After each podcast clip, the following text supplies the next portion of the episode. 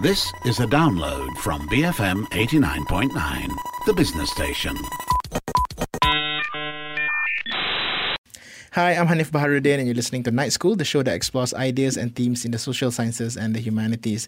I'm joined by Simon Soon and our guest of the week, Khalida Talib. Welcome, Khalida. Mm, hi, welcome, Khalida. Thank you. Yeah, so before we start, maybe you can just introduce yourself first and you know what you'll be discussing with us today. Okay. So, my name is Khalida Talib, and I'm currently working in a financial turnaround consultancy. Mm-hmm.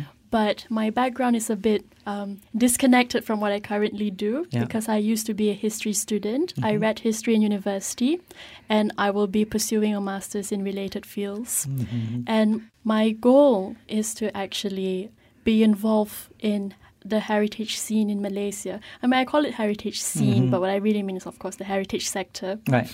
Yeah. Hmm. I actually want to start thinking about making good policies to reinvigorate heritage in Malaysia and to make it a real force of education. Mm-hmm. Because I think that what often gets ignored is that, in Malaysia especially, is that heritage institutions are educational institutions. And they are very powerful educational institutions because they are not bounded by the needs of the education syllabus and all the political discourse that comes with Right. it. So that's one thing I would like to work towards in the long term. Mm, And in fact, that's how we actually sort of like hit it off, like get started talking to you principally around this idea of what is the value of, sort of heritage, right? and how we can sort of like think of ways to build bridges Mm-hmm. uh, and allow for new sort of like ideas to sort of like grow within the sector. Um, but can you sort of like tell us, maybe give us a bit of context, like uh, specific context, what do you mean by sort of like heritage? It translates very easily to the word warisan. Oh, uh, yes. Mm-hmm. uh, in, in the Malay language. Uh, but also, these translations are not always that clear cut, right? I mean, Mm-hmm. it carries with it certain sort of like baggages. How has it sort of like, you know, developed in the Malaysian sort of context? And in terms of its governmental sort of like structure, where does it sit within the government? Uh, who gets to hold on to this portfolio? Okay, so you're right. I've actually used heritage quite loosely, but what I mean is institutions of heritage, institutions that claim to carry our heritage and project our heritage and make statements about who we are. So I'm talking about museums, and I'm also talking about places like libraries and archives. And um, and there's JKKN, I guess, uh, Jabatan. oh, So we- there's Jabatan Warisan Negara, Mhm, and then yes. there's JKKN, which is Jabatan ke- kebudayaan. Kesederaan. Kebudayaan dan dan kesenian. yeah, dan kesenian. Okay. Okay. So if we're talking about museums, it's definitely under Jabatan Museum Malaysia. Right. I think projects related to heritage would be under Jabatan Warisan and Okay. probably Jabatan Kebudayaan and Kesenian as well. I'm not sure if I've gotten the order I think mixed up. uh, concern kebudayaan tends to focus more on performing arts, Mm, while mm-hmm. uh, warisan tends to focus on sites, heritage sites, uh, Mm-hmm. Yeah. the, the management and the custodianship Yeah. of heritage sites. If I'm not wrong. Whereas Jabatan Museum is definitely focused on the operations of not all museums. Yeah, apparently not all museums. Right? Yeah, not all museums. Up There to eleven museums. to thirteen museums. I can't remember Right, the okay. exact number, but there are museums which are definitely under the purview of state mu- uh, sorry state departments, Mm-hmm. and then there are museums um, like museum. Of course, Museum Negara is one of It's it. fascinating to even try to map this out. yes, yeah, and you know that's the interesting thing about museums in Malaysia, especially the ones that we associate with um, state and national identity and histories. Hmm. It's very much government departments in themselves. That's how they are run structurally. Okay. Yeah. Right, right, right. I mean, what is your experience of sort of going to museums? Uh, Ha- Hanif, when, we, when we were talking earlier, you didn't seem to su- suggest that this is something that you continue to sort of regularly attend to. Um, yeah, I think you're right to a certain extent. I think um, I used to love museums back when I was like little, like when I was like five, six. Always want to go to you know all the museums around town. Uh, I I mean I was from Malacca, so Okay. so there are a lot of museums there. But even then, I didn't manage to cover every museum available. Um, so I, I, I used to have that curiosity, but I think as I grow older, I stopped. You know, stop going to museums. I, I still have that you know basic curiosity, but it's not something that you know I would want to actively pursue. Right. Why, why is that? I mean, why did you lose that? Uh, how have you lost that interest? Uh? Not too sure, I guess. I think because it's pretty much the same, right? I think some of the narratives. I've been to Museum Negara recent, well, as recent as two years ago, uh, and and the narrative was uh, uh, apart from satisfying that curiosity of seeing what's inside. Uh, I guess what I found out was just things that are that I sort of know. Mm. So and while I I do enjoy seeing all the artifacts and all the things there, I I, I find that uh, apart from you know seeing those things, I don't have anything else that you know I can Mm-hmm. get gather from there. Um, it, does it spark interest in reading a lot more about you know the things that are being displayed there? Maybe, uh, but even then it was a bit of a stretch, I think. But maybe it's also down to my personality, I suppose. I don't know, not too sure. Right, I can't right. say much about that. Yeah. Mm. But you have a completely different sort of like investment, uh, Khalida, right? Uh, Sorry, what's the question? you have a completely different sort of like investment. Yeah, I think you, you still find museum relevant and interesting on some level. Do you still go to like our um, local museums? Do you find them interesting at all? Uh, what's your experience generally? Well, let me talk about the Malacca museums Okay. because I agree with you. Malacca has so many museums, Mm. and the topics are quite compelling. You know, Mhm. when you look at the name of the museums, I think there's like a literature museum, Yeah, for that's right. example. And there's an architecture museum. Mhm, apparently, yeah. And um, I went there when I was 15 years old, and I really, really enjoyed it then. Mhm. But when I went again about two years ago as well, I was, and this was during my studies as a history student. Mhm. You know, I began to become more aware that the museum infrastructure is severely lacking, Mm. and content-wise is severely lacking as well. Um, you don't get many artifacts, for example. Not even you know the kind of the basics of a Mm. museum. A lot of the, um, so let me draw attention to one of the uh, one of the main exhibitions, one of the main dip- displays. So that would be the history of the uh, Malaccan Sultanate, right? Right. Which museum are we talking about? Are we talking about the Istana Museum now, Um, or the? I know this is the main museum in Malacca. What- Okay, I- is that in the Stadthuys? So this is, you know, there's a complex of museums uh, Like- across uh, Christchurch. Uh, Oh, next to yeah, St- yeah, yeah. St. High's? Not too sure. Yeah. Is that there the are a lot one? of museums there? Actually. Yeah, there are a lot of museums. So, uh, Yeah, yeah. yeah. Um, Is it Oh my- next to the A Famosa? yeah, it's, Okay. it isn't that complex. So there are like a series of museums there, and this is the one where you would encounter first, which which would show the history of the Malaccan Sultanate. Okay. Probably Yeah. a palace, I think. Uh, uh, there's a- yeah, uh, Mhm. sounds like the Palace can't- I Museum, but I do not remember have been to Malacca museums in a long time. So, Oh, yeah, please. I can't remember the name, so many apologies for that. um, so anyway, that would be that narrative, right, about the origins of the Malaccan Sultanate and then the Portuguese came, etc., etc., etc.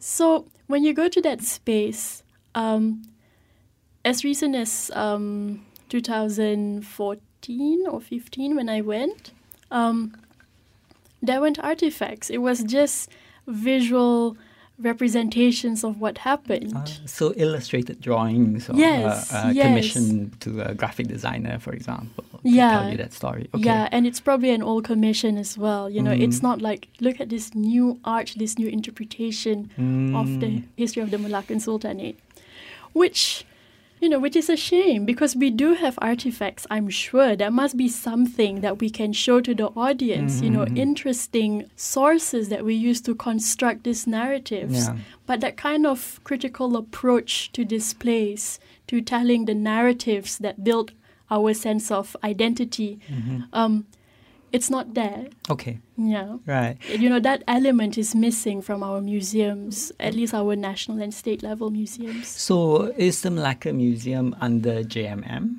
like in this instance? Because then I could think of, for example, much more independent museum or state-run museums like the Sarawak Museum or Mhm. Penang Museum, for example, Mhm. actually having a much more uh, deeper investment Mhm. into, uh, I guess, caring for the sort of like objects that they Mhm. manage to collect, and Mhm. and there's a kind of like pride in those institutions. Uh, Mhm. uh, is the Malacca's? Uh, I believe it is is under the state. Yeah. It's under the state as well, but it never just it never managed to sort of like acquire that kind of like community communal sort of like Mhm. uh, ownership, Mhm, right? Yeah. Okay. And I'm actually glad you mentioned the words communal and ownership Right. because I think part of the problem is because we see heritage as a product of tourism. Right. This is something we market to tourists, you Mm. know, and at the same time, it does have that political touchiness about it. I Mm. mean, if let's say we run an exhibition with an alternative perspective of looking at the Malaccan history, Mhm. for example, and you know that gets into the limelight, I'm sure there would be people who would capitalize on that, Right. you know, to whatever end they want. Mm. So you know, it it occupies this strange space of being Mhm. potentially political, Right. Yeah. but at the same time, people are not invested to Right. use that to ask critical questions of who we Yeah. are. Which is a shame because uh, I had the opportunity to look at the archives of Mm-hmm. uh, how they build up the Penang Museum. Mhm. Uh, yeah, everyone had a chance to sort of like go there. There's this Mm-hmm. entire archives of uh, from the 1960s that actually talks about Penang's museum's history, right? Mhm. And what you get is a sense of sort of like communal pride, right? Different communities would sort of like contribute Mm-hmm. uh, objects, heirlooms, and and this is a museum that was built so late in uh, you know our sort of like uh, uh, at the very very beginning of our nation's sort of like history, uh, or uh, it, it's not a sort of like old colonial museum, but the fact that there is so much sort of like investment from different kinds of like stakeholders, Mhm. I I think that also sort of like says how much pride Mhm. there is uh, Yeah. in Penang for the museum, and similar in Sarawak's case, it's uh, it's also uh, there's this sort of like sense of investment. So, because you mentioned pride, I also want to bring us back to something I mentioned about we don't have this critical approach Um, to our history and heritage. The thing about leveraging on pride to explore narratives is that pride can sometimes be based on a false sense of specialness. Right. Not even superiority, but just specialness. And that's why I want to emphasize critical as well. We have to be willing to ask ourselves the things that I remember about my people or my sorry, my community. Um, you know, is this as great as it looks? You know, when I say it's great, what do I mean by great? You know, whose voices have I silenced in order to project my people's image? Yeah. Um, uh, what kinds of violence have been committed? You know, when I portray my people as great, and you know, am I acknowledging it or not? Mm. So I think it's, you know, we have to be mindful that ownership is important, but it also has to be a critical sense of ownership. In fact, what you've just suggested really came out of a 1970s movement called New Museology that in recent time has been sort of like given a sort of like almost universal stamp with the mm-hmm. recent redefinition of the term museum by ICOM, right, which is the mm-hmm. international sort of like regulation body for museums. Mm-hmm. Am I right? Uh, yeah. c- do you know much about those current conversations around it and whether you want to sort of like expand on that? So what I understand of the debate is that there are two parts um, to the definition. So the first part seems quite. Um, I'm not sure. Actually, this is the second part. So the second part seems quite um, harmless. You know, it's about whether museums are profit making or not, and you know that's that's debatable, of course. Right. But that's not the thing that's you know generating a lot of debate. That's uh, Yeah. The part that's generating a lot of debate is that the definition has proposed that museums are also sites of social justice, Mm. that um, it's a side of inclusivity where we explore perspectives and it has a political role, some agency mhm. to address the inequalities um, in the world.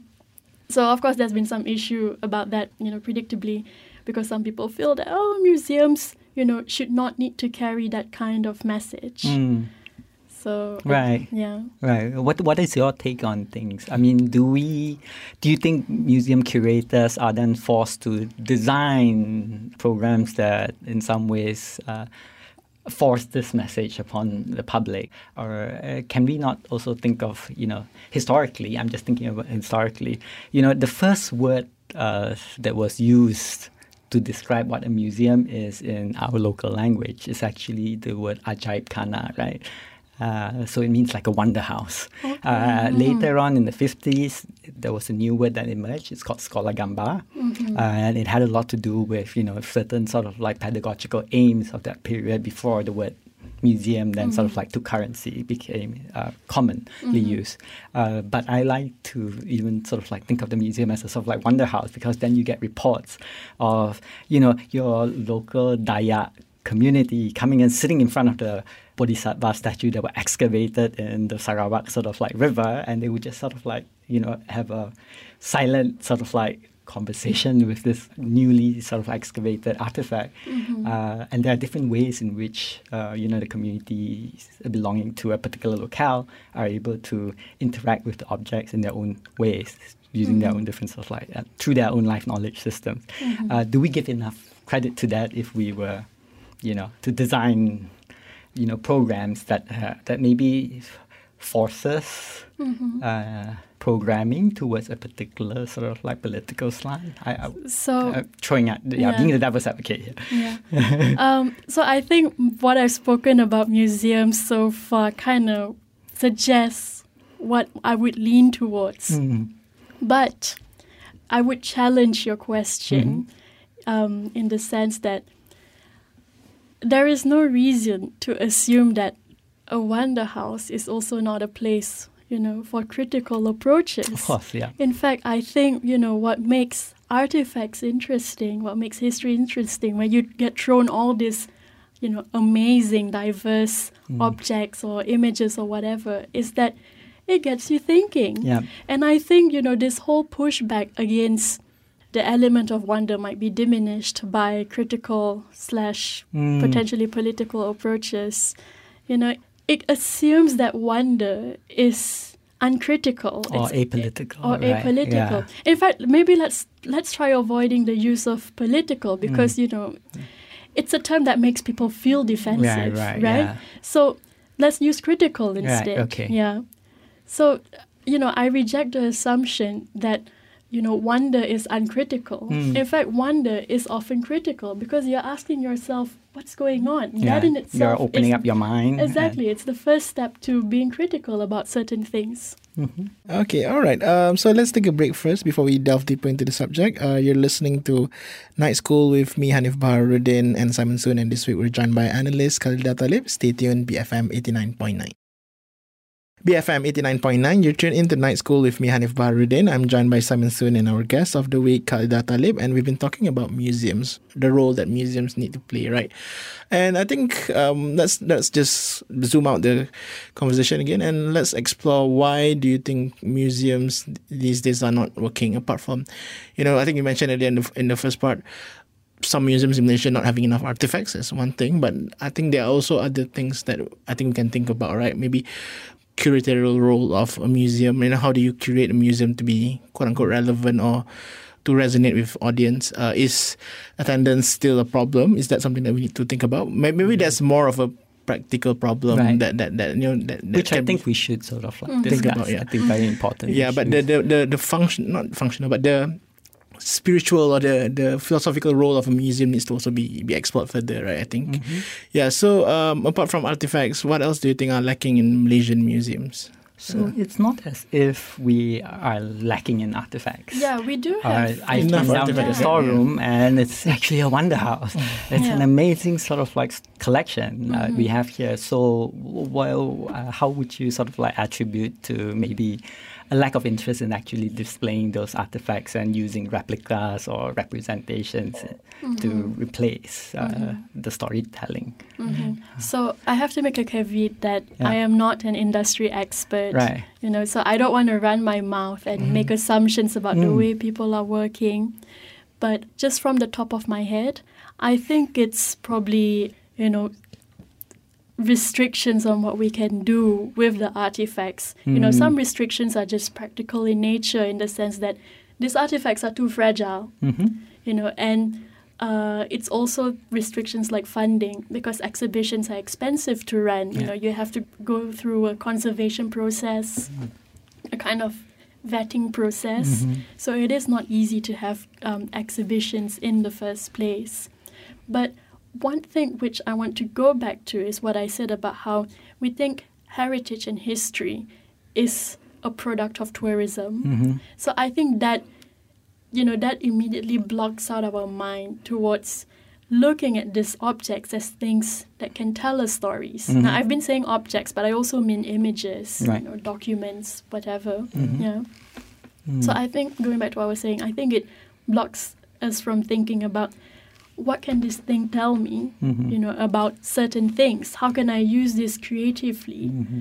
Yeah. But does it also have to do with a particular type of tourism discourse that we have uh, very happily sort of like embraced without much criticality on some level? Because I imagine tourism, if you uh, to even try to redeem it on any level, uh, you can think of it as a way of communicating stories to mm-hmm. other people, and this is a, a, a gesture of hospitality, and it can be a mm-hmm. very generous sort of like an expanded sort of like way of thinking about you know mm-hmm. how to receive guests right from other places coming from other places. But so much of it is pegged to an economic value uh, in terms of how much it contributes to the economic growth of the country and in some ways that has put a blinker on how we even sort of like think of what is the story that we want to tell Mm-hmm. Yeah.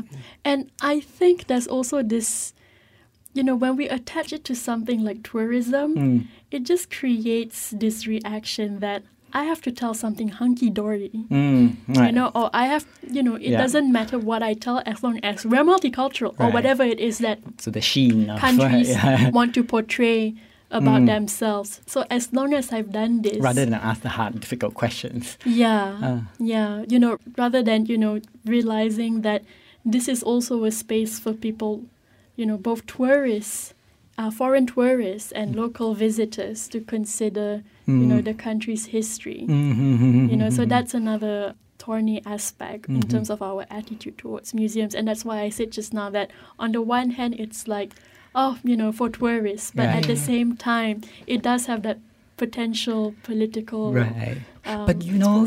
I imagine that Malaysia signed on to the ICOM redefinition as well. I remember seeing uh, Malaysia being a, a signatory that supported this uh, this uh, Mm-hmm. Yes. redefinition. So, so that's actually interesting because um, what I've read from the news, Berita Harian to be exact, is that MOTAC is considering um, having a museum act to define what are museums. Mm. And the reason and we never had one. That's surprising. Mm, yeah. Okay. And you know, they noted that yeah, it's actually surprising that we've never had Oh, one in the article. That's Yeah. odd because we have a National Gallery Act, mm. but we never had a museum act. Mhm. Oh wow. Yeah, that's interesting. I mean, it could just be an oversight yeah, in yeah, some way, you know, something that was deprioritized and then kind of left on the back burner. But anyway, you know, there are reports that they are reviving it. Mhm. And one of the reasons they're reviving it is in response to the ICOM definition. But interestingly, it's not about the social justice part, it's about the, profit making part. and also kind of to address the proliferation of museums in Malaysia. Ah. Um, there's some argument that, you know, we can't just have any Tom, Dick, and Harry Right, a 3D know, es- museum. establishing a museum or establishing something Ah, so and then calling it museum. Sort of like, yeah, uh, and interestingly, it's a gatekeeping of narratives as Right. well, because this question was posed in Parliament, Mhm. and the member who asked it, who is from the opposition side, did mention that I think this is something we should be worried about because we don't know what narratives are out there, right. and because it has the officious title museum, you know, Right, it can be taken as like official narrative. But I think you know, even that perspective, it's a bit dated, no? yeah, uh, it doesn't give uh, the audience, uh, doesn't grant the audience enough agency. hmm And I think it underestimates what people think about museums or people, you know, what people who tend to go to museums want out of museums. It's not necessarily official narratives, it's also perspectives. Mm. Mhm. And that's one that, that's a good thing to highlight, right? Is Mm. that when you have more museums, perhaps what you get out of it are more perspectives, Yeah. and that Mhm. could only enrich us rather than actually sort of confuse us on some Mhm. level. Exactly. And you know, I'm I'm of the opinion that some confusion is good. hmm You know, we have to accept that knowledge seeking, knowledge building is meant to confuse you. Yeah. I mean, not meant to confuse you in the sense that, oh, the instructions of this exam paper or whatever Right, is so confusing. You know, Right, that's just bad management. But an element of But- uncertainty. yeah, but you know, going back to that sense of wonder about the Mm. world, like, wow, this world is so crazy. Yeah, and I don't know There's everything so- about it. Exactly. There's so many things I don't know, and I want to keep on probing. So it's to inspire that curiosity. And I think this links back to what Hanif said earlier about how when you visited museums, I mean, there's curiosity in the sense that, oh, I didn't know that, but it's not like, hmm, Wow. you know, like, Yeah. what? You know, what did I just read? Like, that's interesting. That's actually shed light on another issue that I could read about more. Mm-hmm. Yeah. Mhm. You know, uh, whenever I sort of like talk about Malaysian history, museums that tell good Malaysian history, I always sort of like point people to Singapore, where they used to have uh, the na- in the National History Museum an exhibition that allows that is designed in a way that allows you to explore two paths. So how they tell the Nasir's history, and it doesn't happen anymore. Unfortunately, they have changed the museum, uh, the the setup. But in the past, what you're able to do is that you're able to choose whether you want to get the colonial perspective mm-hmm. or a person or a subject who are living in Singapore under colonial rule. Mm-hmm. And these two paths then sort of like uh, meet at some point and then they mm-hmm. diverge again and then they meet at some other point. And it forms this very interesting crisscrossing sort of like pattern that allows you to explore uh, different narratives and different voices within the sort of like colonial port city. And I thought it was a very brilliant way Yeah. to think about uh, how you uh, stage a story using a space, right? Uh, I mean, I, I just wish we have that kind of like you know, thinking that goes into the way we even show our objects. Yeah, I actually want to move a little bit beyond talking about just the institutions because, like I said, I'm not Mm. an industry expert. I mean, Simon, you know more than I do, definitely. and you know, I don't want to discredit the people Right, who have doing good work, worked, yeah. you know, who are genuinely passionate, but maybe um, blocked by other factors that That's we are not aware of. That's true. I also want to talk about the attitude of Malaysians themselves um, towards history. Mm. You know, we tend to take history as an easy repository of facts Mm. rather than understanding that it is a very methodology driven field, a Mhm. discipline in itself, Mhm. a discipline of asking questions. Yeah. You know, how do you ask questions? What are the questions that you can ask to get more information? Mhm. What are the diff- what are the different answers That's, that you yeah. can get by asking different questions? And I what are the types of sources that you can sort of like use to Exactly. marshal yeah, evidences, right? yeah. So I think you know the Malaysian attitude is still very much history is what happened in the past Mm. and that's it. You know, it's Mhm. not a tool of refining the way we look at the world, the way we look at ourselves. It's not a way of asking ourselves, what do I want to carry into the future? Mm-hmm, You know, and you know that's why I hate that saying so much. Oh, if you forget the past, you will repeat in the present. Whatever. I, I hate that phrase because that once upon a time that may have been the value of history Right. of learning history to different people um, you know this is a different topic altogether that's Yeah. quite complex in its history but you know let's yeah, go with that it's related. yeah, let's go with that thread that Uh-huh. people tend to think that oh the past is to understand the present Mhm. but i think you know with the methodology refined and evolved you know it's now a way of asking ourselves now that i know like certain things can happen when certain factors are in place what do i want to carry into the future Mhm. so one example i quoted earlier in the session is you know this idea of greatness Mm. you know when i talk about i want my country to be great again. Yeah. you know the the lovely catchphrase. Right. I, I love it. No not the sentiment behind it. Oh my god i have to distance myself from that. Um, yeah. But you know it's it's so catchy right? Right, right. so you know the question that i ask myself then well is this the kind of greatness that i want to carry into the future? Mm. you know this greatness that is built on something like exploitation for example slavery or violence or whatever is this the same type of thing that i want to continue carrying into the future Mm. you know isn't this our our chance to redefine greatness you know when i look at so recently i was in How do you convince people Oh. who actually would say yes? Sorry? would say uh, uh, that is how they want to define greatness. so Uh, because I can imagine so many people uh, informed by certain political sort of like leanings Mm-hmm. would find that is actually a very appealing mhm. uh, position to be in.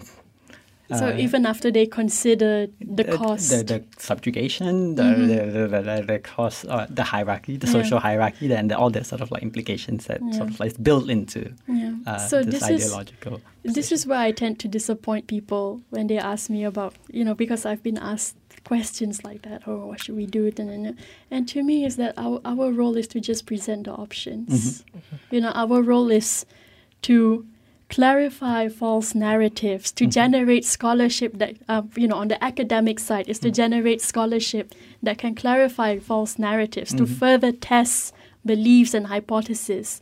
But at the end of the day, you know, people have to make their own choices. And, you know, that's that's where um, think tanks and politicians would come in, you know, because they have to be able to use this information and convince people to move in certain directions. And I don't think that's the role of, An academic. yeah. Right, right. Yeah, if you want to think in terms of fixed definitions of mm-hmm. historians, academics, Yeah. whatever, I don't think that is the role of the historian academics. We're mm-hmm. just here to do the research. Mhm.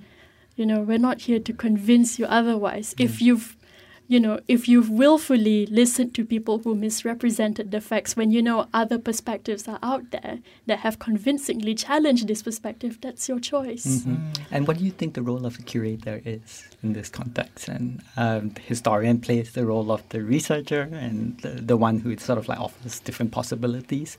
And is the curator also a researcher in that sense of the term, or do they, or is he a platform builder? Does he does he create platforms that enable conversation to take place? What, what role does So my ideal my my ideal view of the curator is that they are a platform builder. Mhm. You know, they can show people what's been said and they can also test audiences. Mm. All right, so these are arguments around it, the scholarship around it. What if I put these two different objects um, together? You know, how does that challenge the scholarship itself? Mm. Yeah. Mhm. So I think curators have that role to present, to challenge.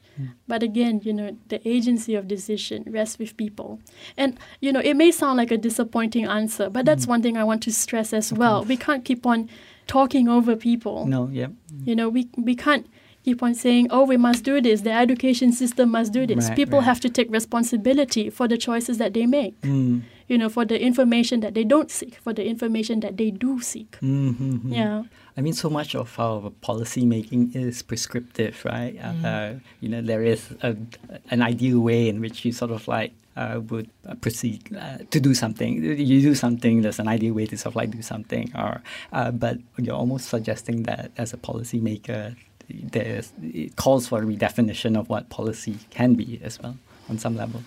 I'm not going to answer that question Okay. because the honest answer is I haven't thought through it yet. Okay. Yeah. I mean, I have some sense of where I may lean, and I do have certain values that I hold on to, especially when I think of policy.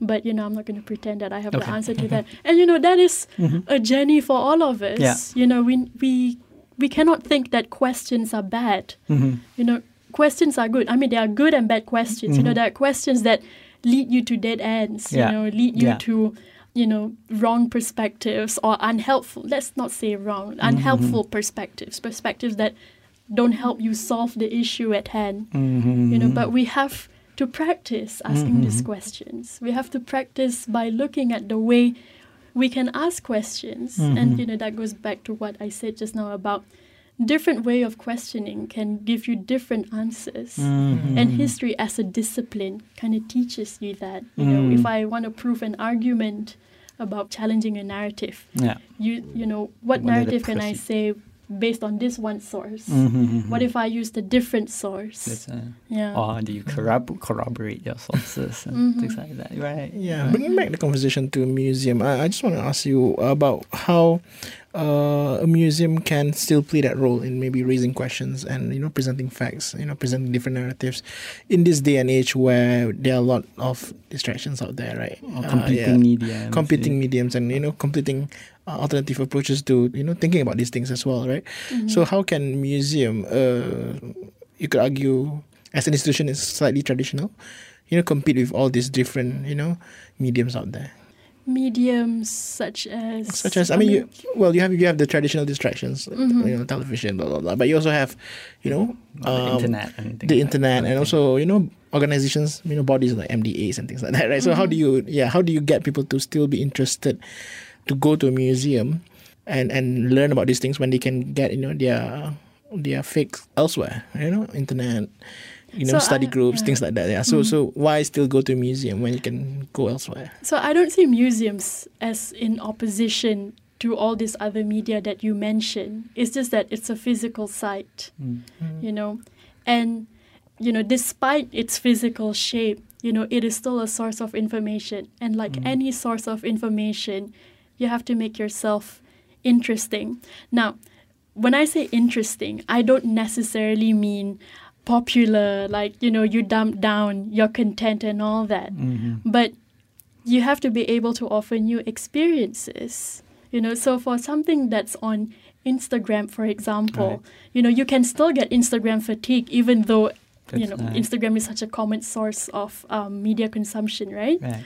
Yeah. So different accounts would have to be able to have interesting content, and they do it in various ways. And I think Yeah. the museum has a particular value in actually being a storehouse of actual physical artifacts. Uh, Mm-hmm. uh, there are very little institutions with this kind of mandate, Mm-hmm. and the idea that uh, by engaging intensely with the physical artifact itself Mm-hmm. and what it's able to sort of like teach you when you're having this sort of like one-on-one interaction with the object Mm-hmm. uh, is something that we forgot uh, that there is true value in that. The, Mm-hmm. the, uh, the making of certain things comes with a lot of thinking. Yeah. Uh, uh, thinking just doesn't happen cerebrally. Yeah. Uh, I think the museum reinforces that and sort Yeah. of like shows us that other way. and there are many things that you know there are traditional strategies that museums can use to you know remain interesting i mean object handling sessions are Mm. always interesting and they're you know always engaging.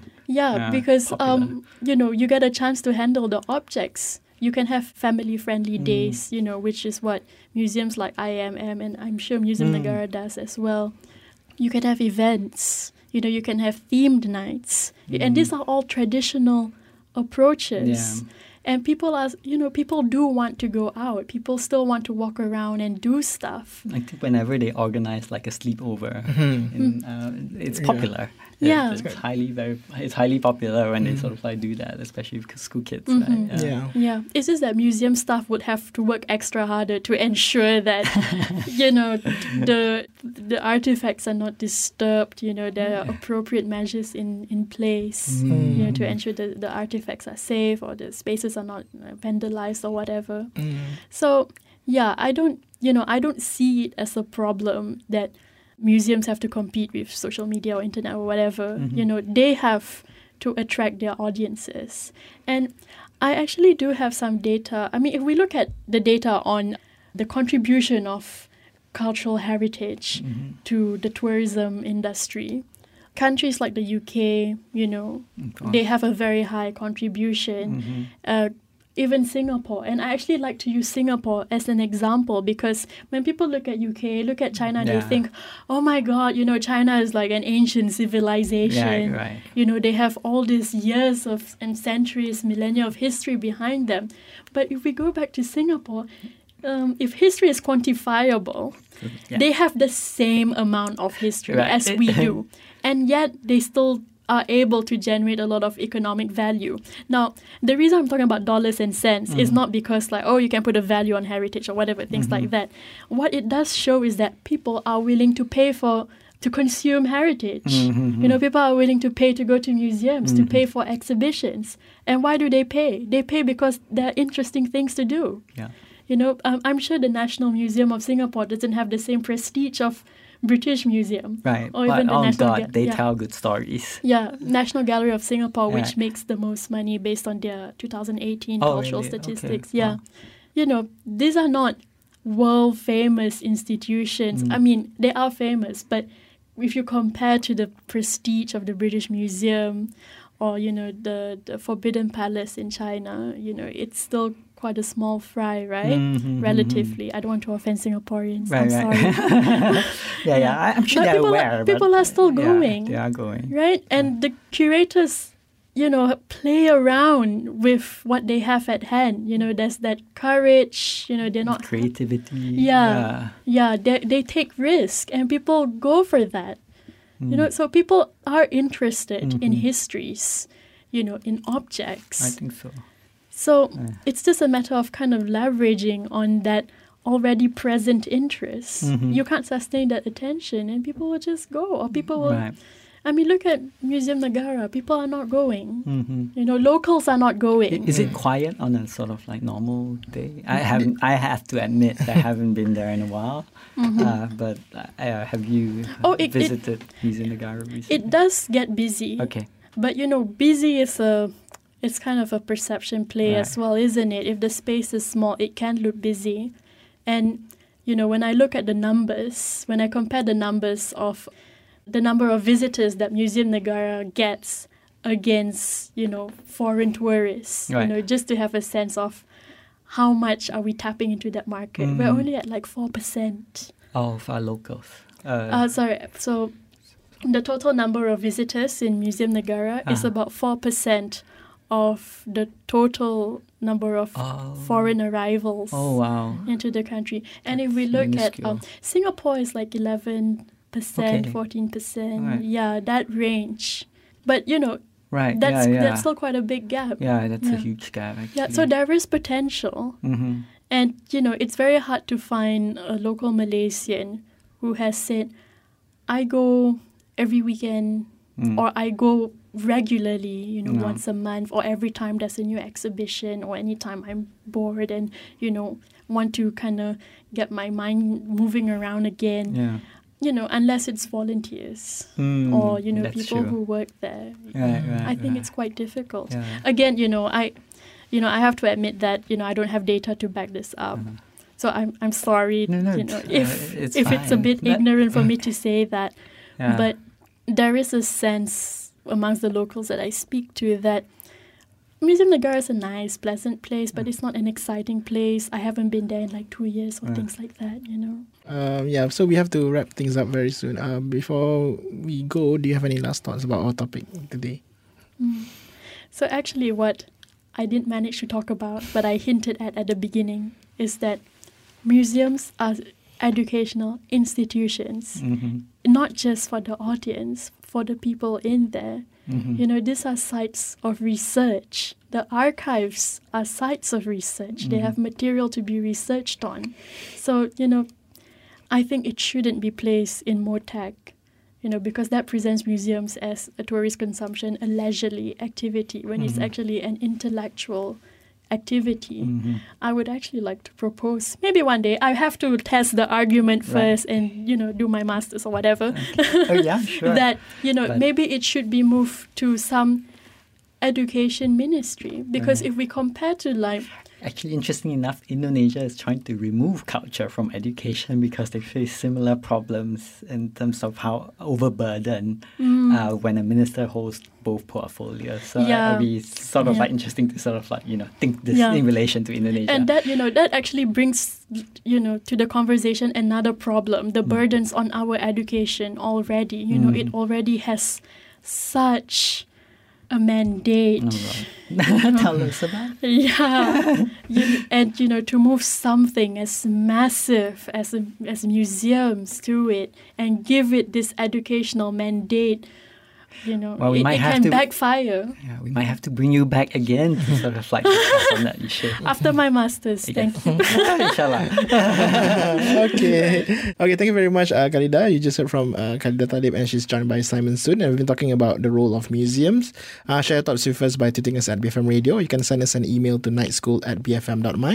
You can also follow us on Facebook. Look for BFM Night School there. Don't forget to also download the BFM app, which you can get on the Apple App Store and Google Play. Uh, thanks once again, Khalida Talib and Simon Soon. I'm Thank Hanif you. Baharuddin, and you've been listening to Night School on BFM 89.9, the business station. Thank you for listening to this podcast.